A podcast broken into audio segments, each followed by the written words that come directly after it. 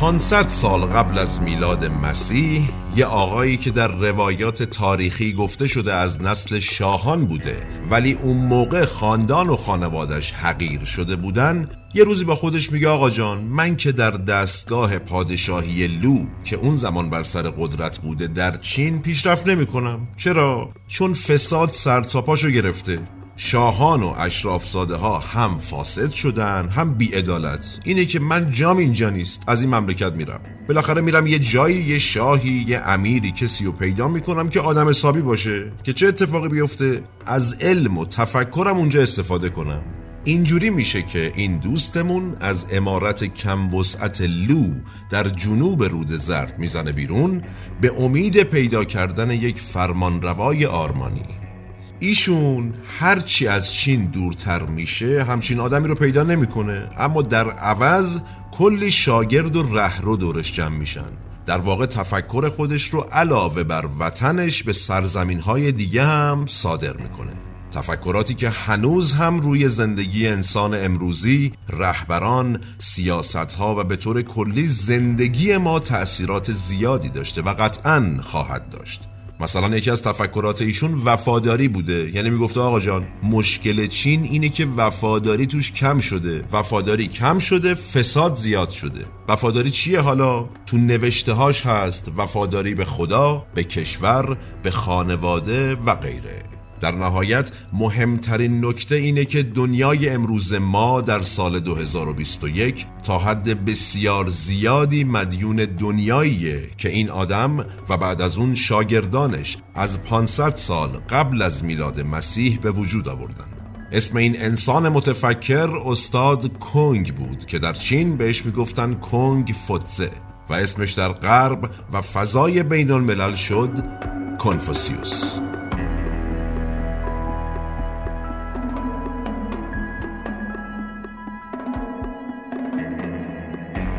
سلام من احمد آشمی هستم و این اپیزود هشتم از پادکست مورخه که چهاردهم شهریور ماه 1400 منتشر میشه.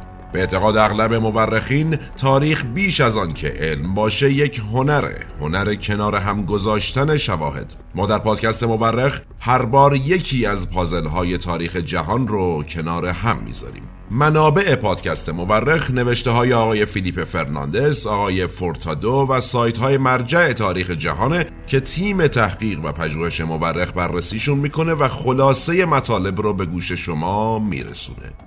نوش گوش هاتون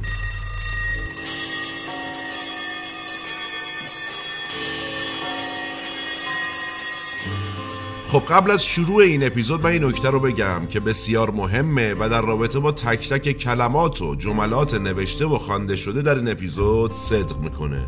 مطالب اپیزود هشتم پادکست مورخ یعنی همین اپیزودی که میشنوید صرفا نقل قولهایی است از منابع رسمی و تایید شده. این یعنی هیچ کدوم از مطالب ارتباطی به اعتقاد شخصی بنده و تیم مورخ یا نظر شخصی ما نداره. گرچه که ما در تمامی اپیزودهای پادکست مورخ به همین شکل عمل کردیم و صرفا روایت کننده تاریخ جهان و بشر بودیم از منابع شناخته شده در ایران و سراسر جهان.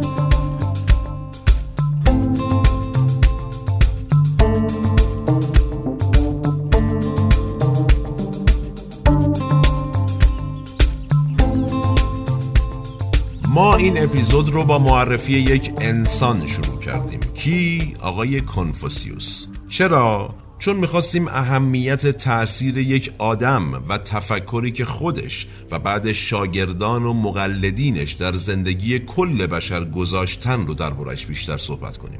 حالا به طور کلی چه اتفاقی افتاد؟ انسان تا حدی پیشرفت کرده بود دیگه. یعنی تو اپیزود قبلی گفتیم شعور در انسان ظهور کرد. حالا در ادامه ظهور شعور کم کم تفکر داره ایجاد میشه. آقای کنفوسیوس دنیایی رو معرفی می‌کنه از 500 سال قبل از میلاد مسیح که آقا جان این جهان و اتفاقاتش و انسان همینی که ما فکر می‌کنیم نیستا اهدافی وجود داره توانمندیایی هست. انسان اصلا کیه؟ کجای این جهان و خلقتش وایساده؟ و به طور کلی چه مسیری بهتره برای زندگی کردن و پیشرفت؟ این حرفا که خیلیاش اون زمان جدید بود و البته قشنگ و تا حدودی هم منطقی به مذاق شاگردان کنفوسیوس و بعدش متفکران دیگه خوش اومد. نتیجهش چی شد؟ کم کم شاگردان متفکران اون دوران اساتید خودشون رو تا سرحد مافوق انسان یا حتی ایزدان بالا بردن. یعنی ببینید اهمیت ایجاد تفکر رو برای اولین بار. در واقع یه جورایی امروز که می‌خوایم مثلا کنفوسیوس، زرتشت و دیگران رو بشناسیم انقدر افسانه هم ازشون در تاریخ نقل کردن که رو واقعیت های تاریخی هم داره سایه میندازه. نه کنفوسیوس و زرتشت تمام بزرگان و سازنده های تفکر و جریان ها چنان تأثیری می‌ذارن این فرزانگان و متفکران در اون بازه تاریخی بر کل تاریخ بشر که محققین اسم این دوران رو گذاشتن دوران محوری. یعنی که دورانی که از 500 سال قبل از میلاد مسیح شروع شد و تا اوایل میلاد مسیح هم ادامه داشت. حالا چرا دوران محوری؟ ها؟ به سه دلیل اصلی. اول اینکه اگر روی نقشه نگاه کنیم این فرزانگان و متفکران در اوراسیا به صورت محوری پخش شدن. یعنی یه محوری روی نقشه یه جورایی شبیه به یه خط و اغلبم جاهایی بوده که مرز جغرافیایی با هم داشتن یعنی بدبستون داشتن یا رو هم تاثیرگذار بودن. این دلیل اول. دوم اینکه تفکرات این دوران در واقع بنیانگذار اندیشه های بعد از خودش شده تا همین امروز. خیلی عجیبه ها. مثلا ادیان علم خرد و خیلی چیزای دیگه امروز ما از همون زمان ایجاد شده و نسل به نسل تا امروز ادامه پیدا کرده شده اینی که ما امروز در سال 2021 بهش اعتقاد داریم. و دلیل سوم چیه؟ چون شاگردان این بزرگان گفته ها و آموزه های این دوستان رو می نوشتن کلی کتاب اون زمان نوشته میشه که تا همین الان هم مرجع بسیاری از تفکرات انسان همین کتاب هست. حتی داره تدریس میشه حالا ما می‌خوایم چیکار بکنیم؟ من یه توضیح کوتاه بدم. تو این اپیزود ما دنبال مدل اندیشه و تفکر این بزرگانیم. مثلا زرتشت بودا کنفوسیوس و غیره. دنبال اینیم که اینا چجوری فکر می‌کردن. در واقع دنبال این نیستیم که ببینیم این آدمه چه شکلی بوده یا شخصیتش چه شکلی بوده. پس چیکار می‌کنیم؟ اول کوتاه میگیم اینا کی بودن اسمشون چی بوده یا کجا زندگی می‌کردن بعد میریم سراغ اندیشه ها و تأثیراتشون. این از این نکته. نکته دوم این که چون دوران محوری و این حضرات تاثیرات گسترده ای رو داشتن در تاریخ بشر یعنی به طور مثال به وجود اومدن ادیان، سیاست، علم، خرد و غیره طبیعتا بحثش خیلی گسترده است و البته پیچیده. ما چیکار می‌کنیم تو این اپیزود؟ صرفا به بحث ادیان و ظهورشون می‌پردازیم. بعد تو اپیزود بعدی میریم سراغ سیاست و علم و خرد و طب و بحثای جذاب دیگه. یه سوال چالش برانگیزم هست که دربارش حرف می‌زنیم. چیه؟ اصلا چرا دوران محوری وجود داشته ها؟ اصلا چه لزومی داشته؟ یا چرا این همه اتفاق و تاثیر عظیم روی کل تاریخ بشر تا امروز تو همین دوران کوتاه زمانی افتاده. یعنی بعدش انسان دیگه اندیشه و تفکری نداشته. همینجوری بیکار نشسته گفته هرچی قبلا گفتن انجام بدیم. و نکته چالش برانگیز دیگه چرا همه این فرزانگان و متفکران و اندیشمندان تو همین یه تیکه اوراسیا متولد شدن؟ باقی جهان پس چی؟ جواب این سوالات چالش برانگیز رو هم با هم پیدا می‌کنیم. پس الان و اینجا از چی شروع می‌کنیم؟ تولد ادیان در تاریخ بشر.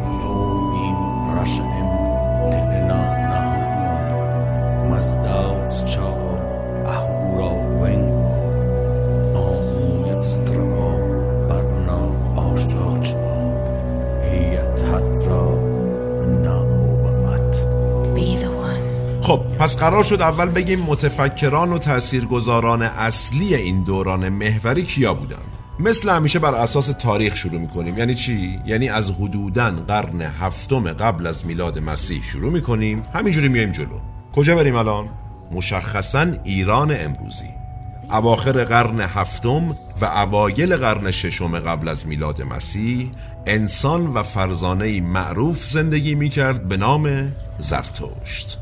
قطعا ایرانی وجود نداره که زرتشت و صحبتاشو نشناسه حالا کم یا زیاد. از نگاه تاریخ جهانی و تاریخ بشر متون منصوب به زرتشت انقدر ناقصه یا تحریف شده است که نمیشه مطمئن بازسازیشون کرد. و البته این ویژگی فقط مربوط به زرتشت نیست در رابطه با تمام چهره های به نام تاریخ مشترکه. اما با توجه به عملکرد پیروان و شاگردان زرتوش که تا همین امروز هم وجود دارن و با توجه به سنت هایی که از حرف ها و اندیشه های زرتشت ایجاد شده میشه گفت در آین زرتشت فرض بر این بوده که آقا جنگ بین خیر و شر جهان رو به وجود آورده و اهورا مزدا هم تنها آفریدگار نیکیه که کجا زندگی می‌کنه؟ در آتش و نور حضور داره. دلیل مقدس بودن آتش در آین زرتشت و عبادت با برافروختن آتش رو هم میشه گفت همین نکته است. از اون سمت هم شب و تاریکی قلمرو اهریمن حساب می شده که در واقع فرمانروای شر می دونستنش حالا نکته مهم زرتشت چیه؟ بیش از هزار سال عقاید و دین زرتشت در ایران غالب بوده.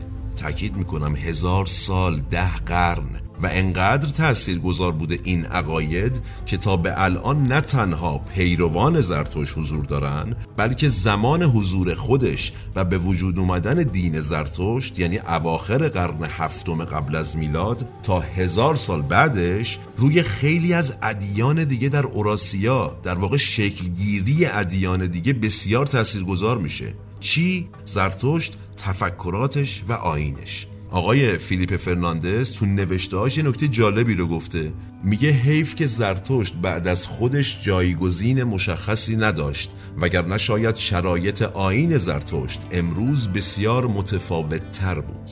حالا اینکه زرتشت چرا جایگزین نداشت هم در اپیزودهای آینده حتما دربارهش صحبت می‌کنیم که بسیار جذاب بحثش. خب این اولین فرزانه تاریخ. حالا کجا بریم؟ میایم اینورتر و می‌رسیم به هند 500 سال قبل از میلاد مسیح.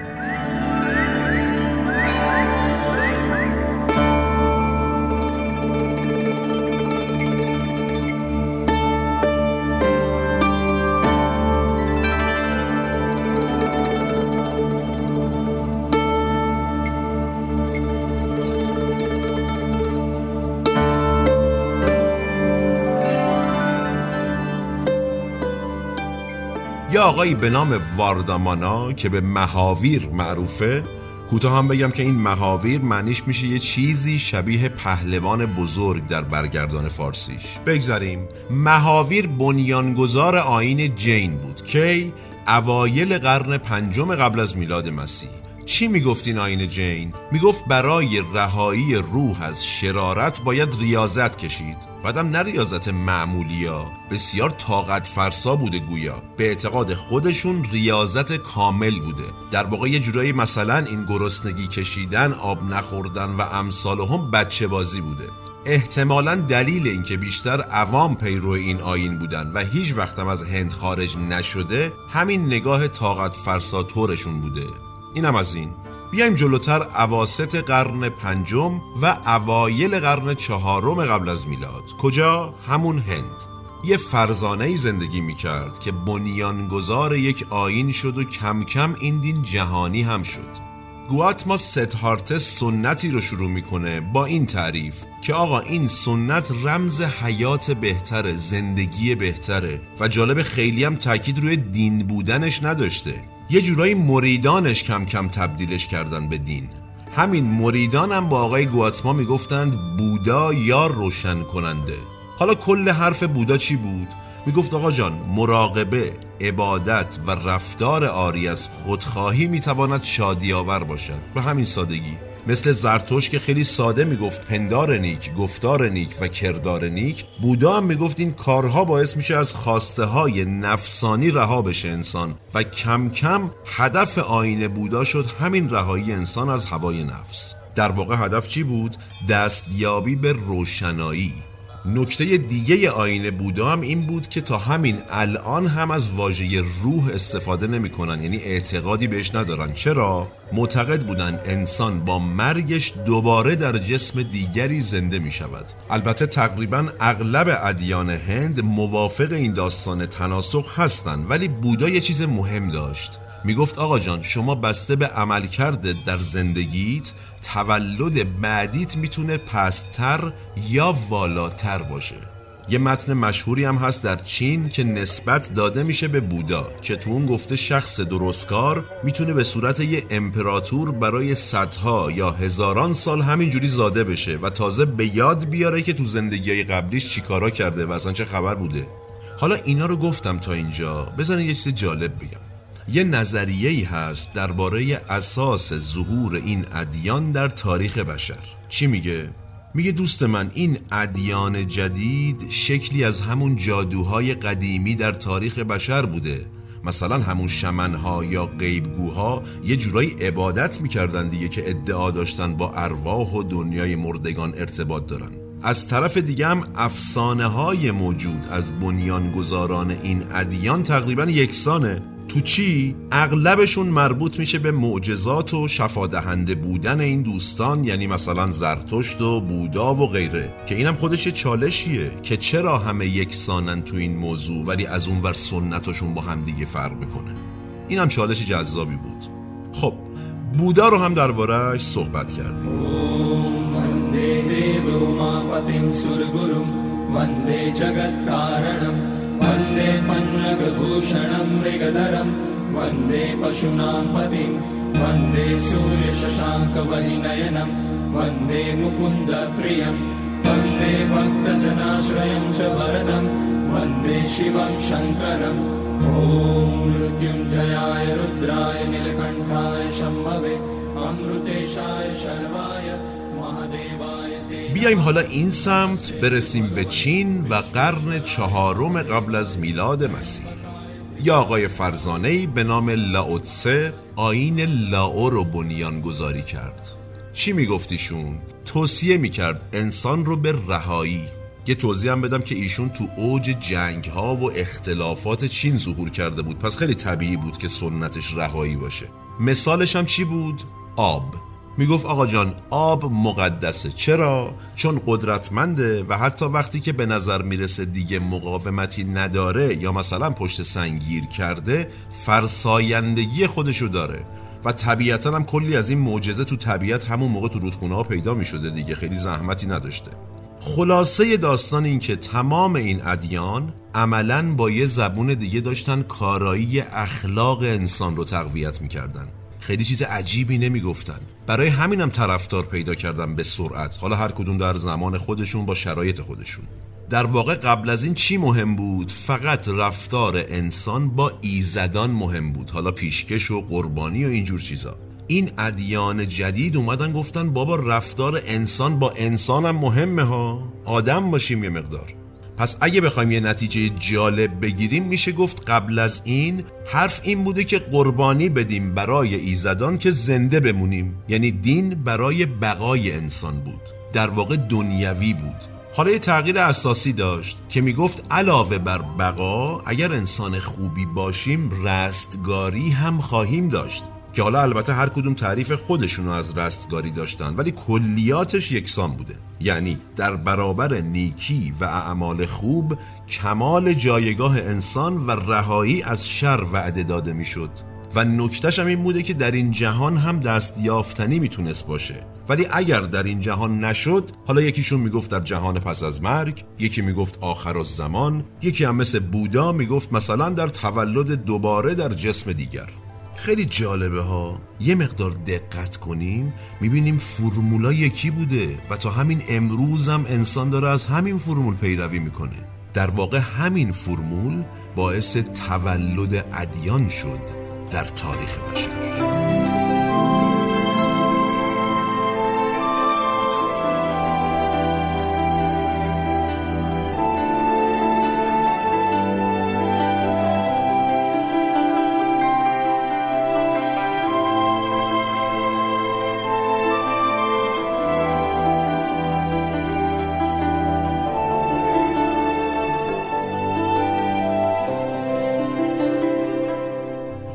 بیایم سراغ یه قومی که درسته در زمان ظهورشون خیلی کوچیک و بی تاثیر بودن. در مثلا سیاست یا اجتماع یا حتی تشکیل یه جامعه درست حسابی. ولی در دراز مدت و تا همین الان یه تأثیر عجیب غریب داشتن در دنیا و مخصوصا در غرب.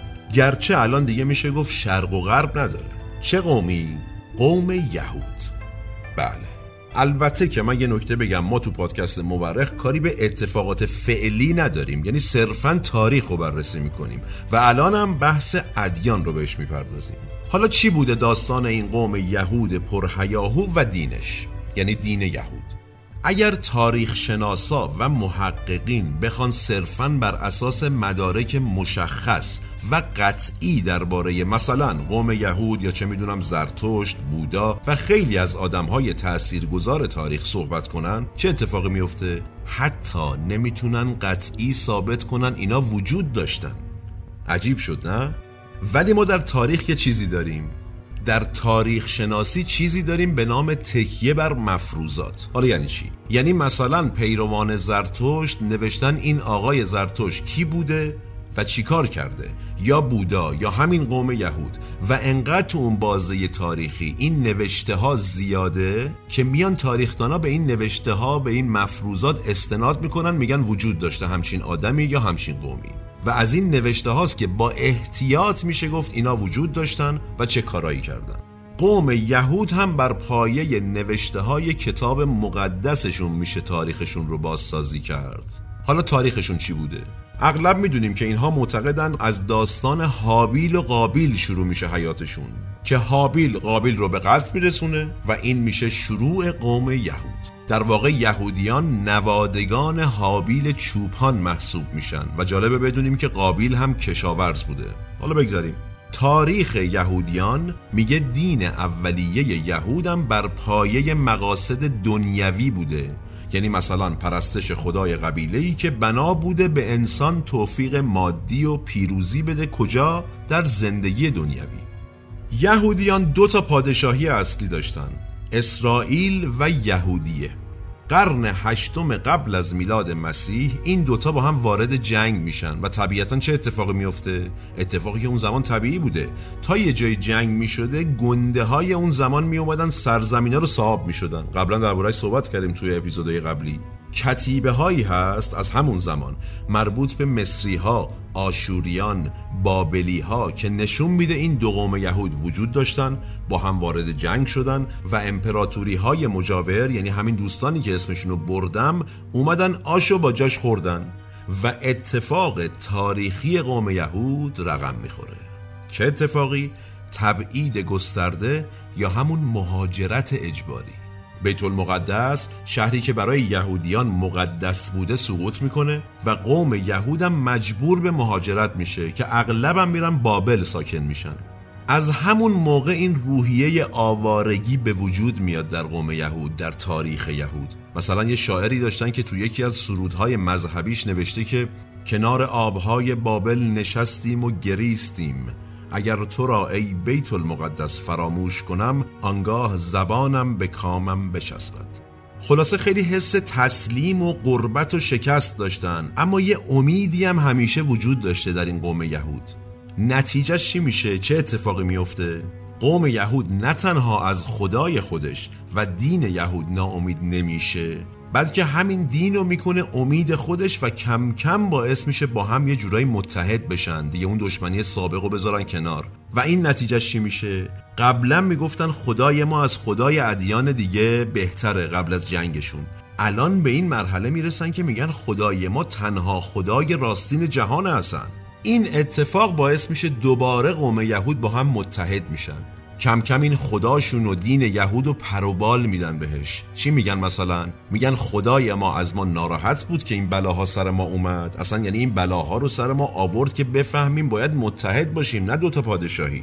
حالا هم اگه خدامون رو درست بشناسیم و درست عمل کنیم به رهایی می‌رسیم. یا در این زندگی یا زندگی پس از مرگ. یه پرانتزم باز می‌کنن. میگن بهترین حالتش اینه که این رهایی در آینده دور باشه. یعنی کجا؟ تو همین دنیا. بعدم اسم دستورات خداشون رو می‌ذارن شریعت. و میگن همه باید به شریعت یهود وفادار باشیم تا رستگار شویم. البته که تو معنی رستگاری یا رهایی همیشه علماشون با هم اختلاف داشتن. یه سریاشون می‌گفتن که این رستگاری و رهایی یعنی فنا ناپذیری انسان. یه سری معتقد بودن یعنی رها شدن از احساس گناهکاری. یه جمعی می‌گفتن یعنی دفع شر از جهان. اون سمت یه سری ها می‌گفتن یعنی استقلال مالی. یه عده دیگه می‌گفتن اصلا این نیست آقا جان معنیش. رستگاری و رهایی یعنی فرمان روایی بر دشمنان قوم یهود. خلاصه خیلی ماشاءالله هم نظر بودن تو اصل قضیه دین یهود که می‌گفت هدف رهایی و رستگاری انسان است. اما در نهایت نتیجه اصلی چی بود؟ یهودیان دوباره متحد میشن و دینشون رو پروبال میدن و این مسیر رو ادامه میدن تا سال سی و سوم میلاد مسیح. که چی میشه؟ آخرین معلم بزرگ این دوران و البته بزرگترینشون از نظر تأثیر گذاری ظهور می‌کنه. کی؟ یهودی به نام عیسی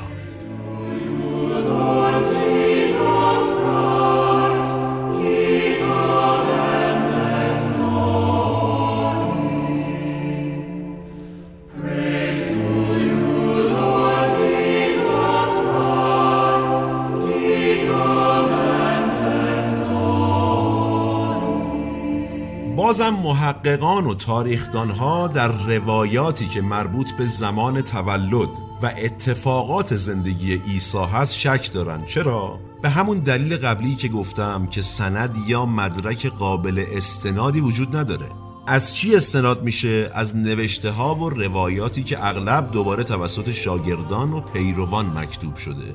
که اینم گفتم در رابطه با همه بزرگان تاریخ تقریبا صدق می‌کنه این اتفاق این نوع استنادها در واقع. خلاصه مجموعه هایی از پندها و اندرزهای عیسی سی یا چهل سال بعد از فوت ایشون نوشته میشه و این نوشته ها میشه محل استناد تاریخ دانان امروزی در رابطه با عیسی و تفکرات و دینش. عیسی رو اوج سنت یهود می‌دونن. یه فرد آزاداندیش با پیامهای بنیادین. حالا نام مسیح از کجا میاد؟ عیسی مسیحی که همه سالها شنیدیم قطعا. جالبه بدونید در زبان عبری اصطلاحی هست به نام ماشیاد یا مسیح. معنیش چیه؟ تدهین کننده.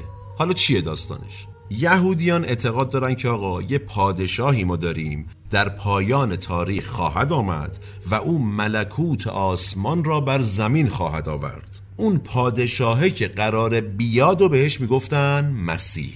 از اینجا تو قوم یهود اختلاف به وجود میاد. البته که این نظرم مطرحه که یونان در ایجاد این اختلاف بی تقصیر نبوده که مورد بحث ما نیست. چی بوده اختلافشون؟ قبلش بذارید ببینیم عیسی نظرش اساسا چی بوده چی می‌گفته؟ ایشون قاطعانه می‌گفته آقا جان روحانیت باید از فساد پاک شود. یعنی چی؟ یعنی در دین یهود اینی که شما بهش میگید روحانیت یه چیز فاسده فاسدش کردید. از اون سمت میره جلوی معبدای بیت المقدس وای میسته. میگه این فیلمایی که شما بازی می‌کنید و به نام شریعت و دین فساد دارید ایجاد می‌کنید باید ازش دست بردارید. این حرفا نیست. چرا اینا رو می‌گفته؟ اون موقع معبدهای یهود می‌گفتن شریعت ما یه جورایی معامله با خداست. یعنی چی؟ یعنی شما یه کاری می‌کنی مشخصا و قطعا یه چیزی از خدا می‌گیری. اما عیسی میاد میگه آقا این حرفا نیست. سنت میثاق وجود داره و سنت میثاق رو مطرح می‌کنه. یعنی چی؟ سنت میثاق میگه یعنی این حرفا نیست. خداوند انقدر بزرگه که آزادانه میبخشه یا به صلاح می‌گیره و صرفا به اطاعت بندگانش بستگی نداره لطف خداوند از شدت بزرگواریش. خلاصه خیلی سرشاخ میشه عیسی. با کجا؟ با معابد یهود و کارایی که به اسم دین می‌کردن. حالا اون اختلافی که گفتم بین یهودیان ایجاد شد چی بود؟ یه سریا شدن پیروان عیسی که آقایشون درست میگه همه جا رو فساد برداشته. یه سری هم شدن پیروان معابد سابق یهود که عیسی درست نمیگه. اصلا این روشی که ما داریم میریم درسته. آخرش هم که همه می‌دونیم عیسی به صلیب کشیده شد و تبدیل شد به پسر خدا چهره خداوند بر زمین که روزی خواهد آمد یا همون مسیح که ملکوت آسمان را بر زمین خواهد آورد. اینا شدن پیروان عیسی و تبدیل شدن به مسیحیان. پیروان مسیح از بزرگترین ادیان حال حاضر جهان و نه فقط تاریخ اون روز. پیروان معابد هم همون یهودیان باقی موندن. اونا حرفشون چی بود؟ حرفی که هنوزم می‌زنن. گفتن هنوز دین ما کامل نشده و اون فرمان روایی که ما بهش میگیم ماشیاد یا همون مسیح آخر زمان خواهد آمد و ملکوت آسمان را بر زمین خواهد آورد. در واقع پیامبری عیسی رو قبول ندارن یهودیان. این اختلاف اصلی یهودیان و مسیحیان شد. دین یهودیان هم کم کم شد یکی از ادیان تاثیرگذار و تا به امروز هم این تاثیر ادامه داره. بعد از عیسی مسیح دیگه فرد تاثیرگذاری تا این اندازه در تاریخ ادیان بشر وجود نداشت تا شش قرن بعد که در عربستان امروزی حضرت محمد صلی الله علیه و آله ظهور کرد و از اسلام سخن گفت و پس از او هم تا به امروز فردی قدرتمندتر از پیامبر اسلام صلی الله علیه و آله در تاریخ ادیان ظهور نکرده. خب فکر می‌کنم به اندازه کافی در رابطه با ادیان و پایه گذارانشون صحبت کردیم. گرچه این نکته رو بگم این بحث هم خیلی پیچیده است هم خیلی طولانیه. یعنی مثلا صرفا در رابطه با اسلام صحبت بکنیم چند اپیزوده. یا به طور مثال چین رو بهش می‌گفتن سرزمین صد مکتب یا هند به همین صورت. اما تأثیر گذارتریناشون رو تا به الان دربارهشون صحبت کردیم. و همونطور که می‌دونید تا همین امروز هم ادیانی که دربارهشون از ابتدای این اپیزود تا الان صحبت کردیم یعنی از شروع و تولدشون گفتیم ادیان اول جهان انسان امروز یا الأقوال يا محمد. يا طاهر الأخلاق. يا محمد. يا هدي الأكوان. يا محمد. يا تاج رسل الله يا محمد. يا خير خلق الله. يا رسول الله.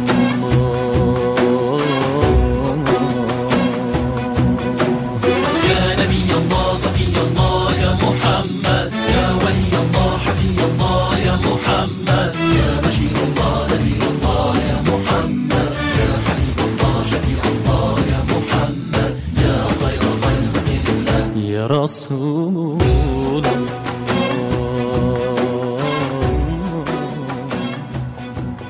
خب یه مقدار درباره اندیشه های اون دوران صحبت کنیم. یعنی بزرگان و فرزانگانی که یه جورایی پای گذار نحوه تفکر انسان امروزی هستن ببینیم چه اندیشه هایی داشتن. اغلب کتب تاریخی اومدن منطقه‌ای بررسی کردن. مثلا در یونان چی فکر می‌کردن؟ یا در مصر یا چین و ایران و جاهای دیگه اندیشهشون چی بوده؟ اما این نکته ای هست. این دوران محوری که گفتیم از چین شروع شد ولی همینجوری کمربندوار کل اوراسیا رو گرفت و بعدم کل دنیا رو. پس پیرو نگاه امثال آقای فیلیپ فرناندس الان می‌خوایم موضوعی نگاه کنیم به داستان. یعنی چی؟ یعنی به طور کلی اصل کاری ها و فرزانگان و متفکران در جاهای مختلف رو چه موضوعاتی اتفاق نظر داشتن؟ رو چه موضوعاتی با هم اختلاف داشتن تضاد داشتن؟ طبیعتا با توجه به موضوع این اپیزود از ایده های مذهبی شروع می‌کنیم. با این پیش فرض که الان دیگه همه می‌دونیم یعنی توضیحات تا به اینجای اپیزود روشن کرده. اون زمان دین و مسائل دنیوی دو تا نکته مشترک بین همه این فرزانگان و متفکران دوران محوری بوده. حالا به طور کلی ادیان و تولد ادیان به این شکل در اون بازه تاریخی سه تا تأثیر مشخص در تاریخ جهان گذاشت. در تاریخ بشر. تا به همین الان هم ادامه داره. اولیش ایده خالق الهی که مسئول همه چیز است در عالم. دوم ایده خداوند یکتا یا همون ایزد بی همتاب و تنها ایزد. و سوم ایده خداوند مداخلگر یعنی خدایی که به طور فعال در حیات جهان دخالت دارد. خیلی کوتاه هر کدوم رو بریم ببینیم چه خبره.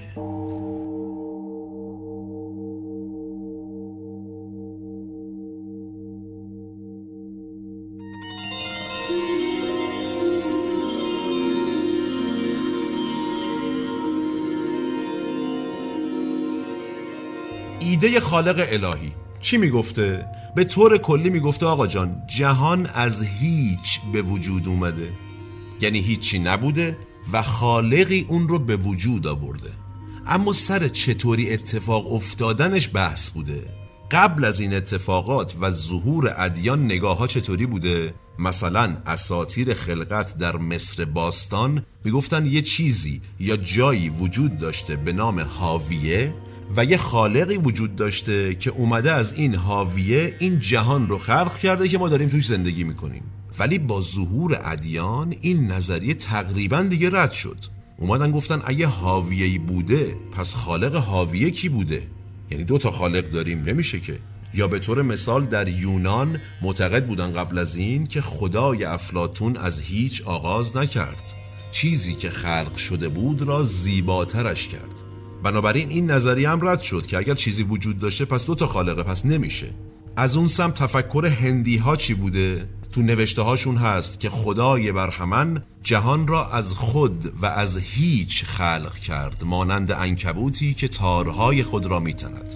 در ادامه در انجیل یوحنا نوشته شد که اواخر قرن اول میلادی تکمیل شده بود. نوشته شد ابتدا فقط لوگوس بود. حالا معنی لوگوس چیه؟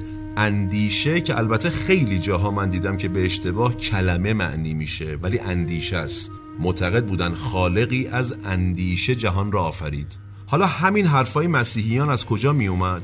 از تأثیرات اندیشه های یهودی بودنشون که از قدیم بود چی می گفتن؟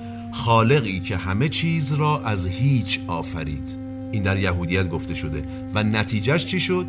اون تأثیر دوم اصلی به وجود اومد تأثیری که در ادامه اسلام اومد کاملش کرد. پایش چی بود؟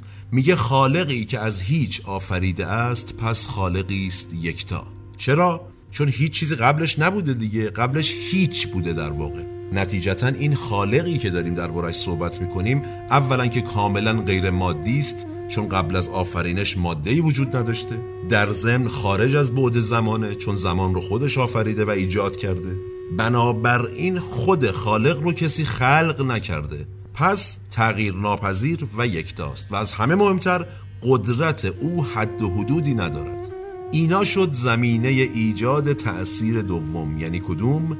ایده خالق یکتا و یکتا پرستی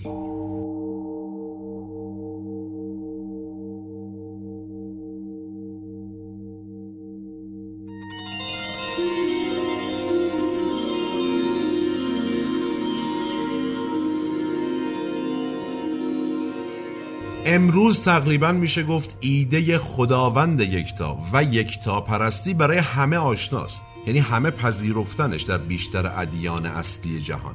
تا هزاره اول میلادی و ظهور اسلام و گسترش مسیحیت همچنان دعواهایی سر ایزدان و خدایان بود. مثلا تو یونان می اومدن خدایان رو ثبت می‌کردن. یعنی هر کدوم ثبت رسمی می‌شد قبول بود خدا بود. تو ایران امروزی دو قسمت کرده بودن خدای نیکی و خدای شر. در هند توحید نوبتی داشتن. یعنی چی؟ یعنی اگر شما یه خدایی رو میپرستی نباید الباقی خدایان رو نفی کنی بگی نیستن. تو این دوران پرپیچ و خم ولی یهودیان می‌گفتن خدای ما از همه خداها بهتره و خدای یکتاست. ولی یه نکته داره. از کجا می اومد این اعتقاد یهودیان؟ معتقد بودن خدای یهودیان که اسمش هست یهوه حسود بوده. یعنی از حسادت جای خودشو به خدایان دیگه نمی‌داده. در واقع از این جهت یکتا میدونستنش. دربارش از زبان خود خداشون نوشته شده من یهوه خدای تو هستم. خدایان دیگر را در هماوردی من نباشد. در نهایت سه تا نکته باعث شد البته تا قبل از اسلام یکتا پرستی رواج پیدا بکنه. اول تاریخ قوم یهود. معتقد بودن یهوه خدای ما خدای یکتاست بعدم قوم ما به خاطر عذاب هایی که کشیده و از خودگذشتگی هایی که کرده و آوارگی هایی که کشیده خدای ما به ما لطف ویژه‌ای داشته و خدای یکتاست. دوم عیسی مسیح و پیروانش که بعد از به صلیب کشیده شدن عیسی اونو چهره خدا در زمین و در ادامه پسر خدا دونستن و گفتن خدای ما خدای یکتاست. و سومین نکته عمل کرده همین مسیحیان که اومدن به سرعت دینشون رو تبلیغ کردن خیلی جاها ظلم کردند و با جنگ دینشون رو پخش کردند و مسیحیت در جهان و در طول دو هزار سال تبدیل شد به فراگیرترین دین جهان تا به امروز. البته در ادامه با ظهور اسلام و تاکید بر یکتا پرستی البته بدون تعاریفی مثل حسود بودن و مسائلی که یهودیت مطرح کرده بود و با جذابیت هایی که ایجاد کرد اسلام خیلی از انسان ها هم جذب اسلام شدند و کم کم در سراسر جهان این دین هم گسترش پیدا کرد. امروز بیش از یک سوم جمعیت جهان پیرو یکتا پرستی هستند. یعنی ادیان اسلام، مسیحیت و یهودیت.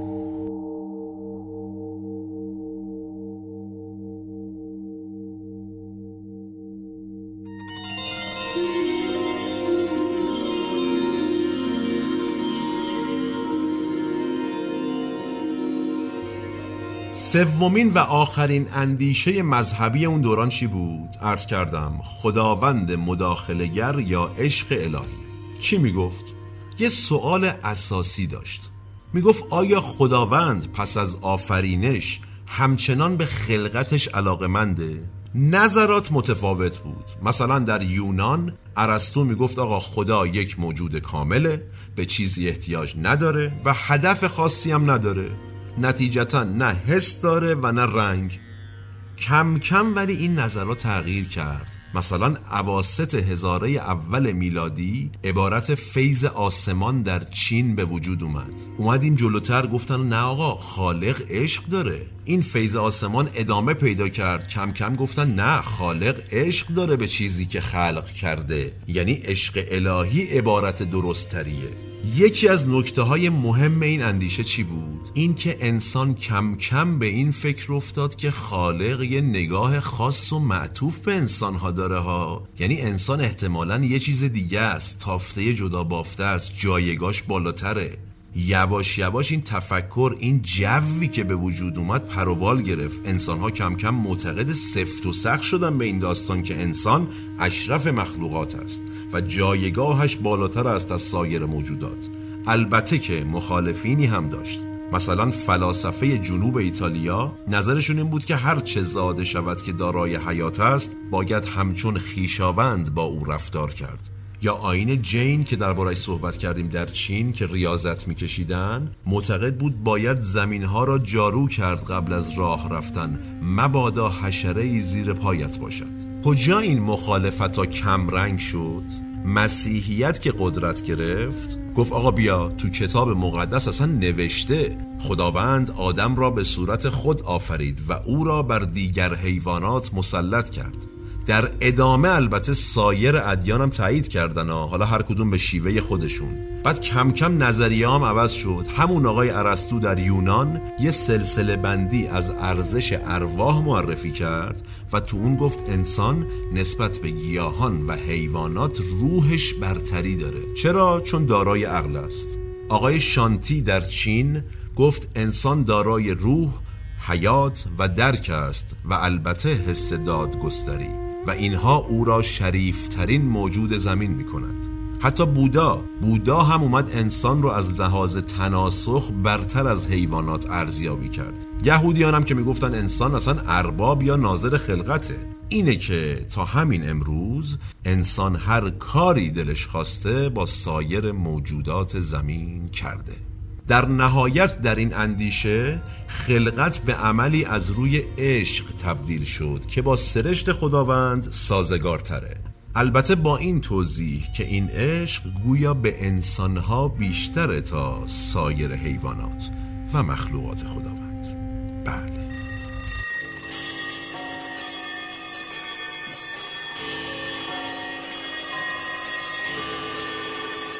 ما در این اپیزود به موضوعی پرداختیم که شاید تا به امروز و همین لحظه صحبت من و شما بیشترین تأثیر رو در تاریخ جهان زندگی بشر و سایر موجودات داشته و البته خواهد داشت.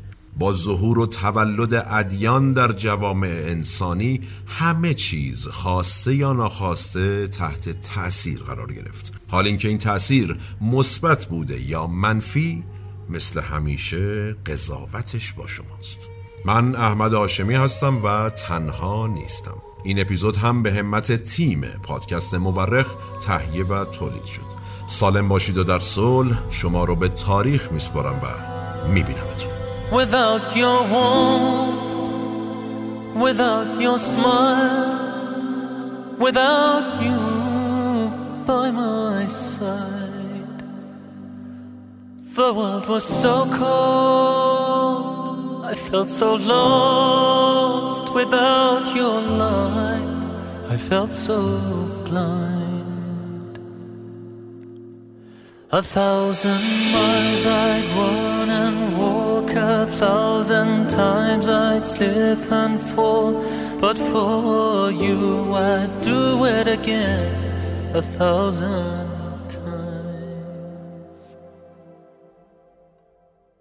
Without your warmth, without your smile, without you by my side. The world was so cold. I felt so lost without your light. I felt so blind. You gave me hope. You let me dream. Made me believe I can still trust. You raised me up. Gave me wings just like a kite in the sky.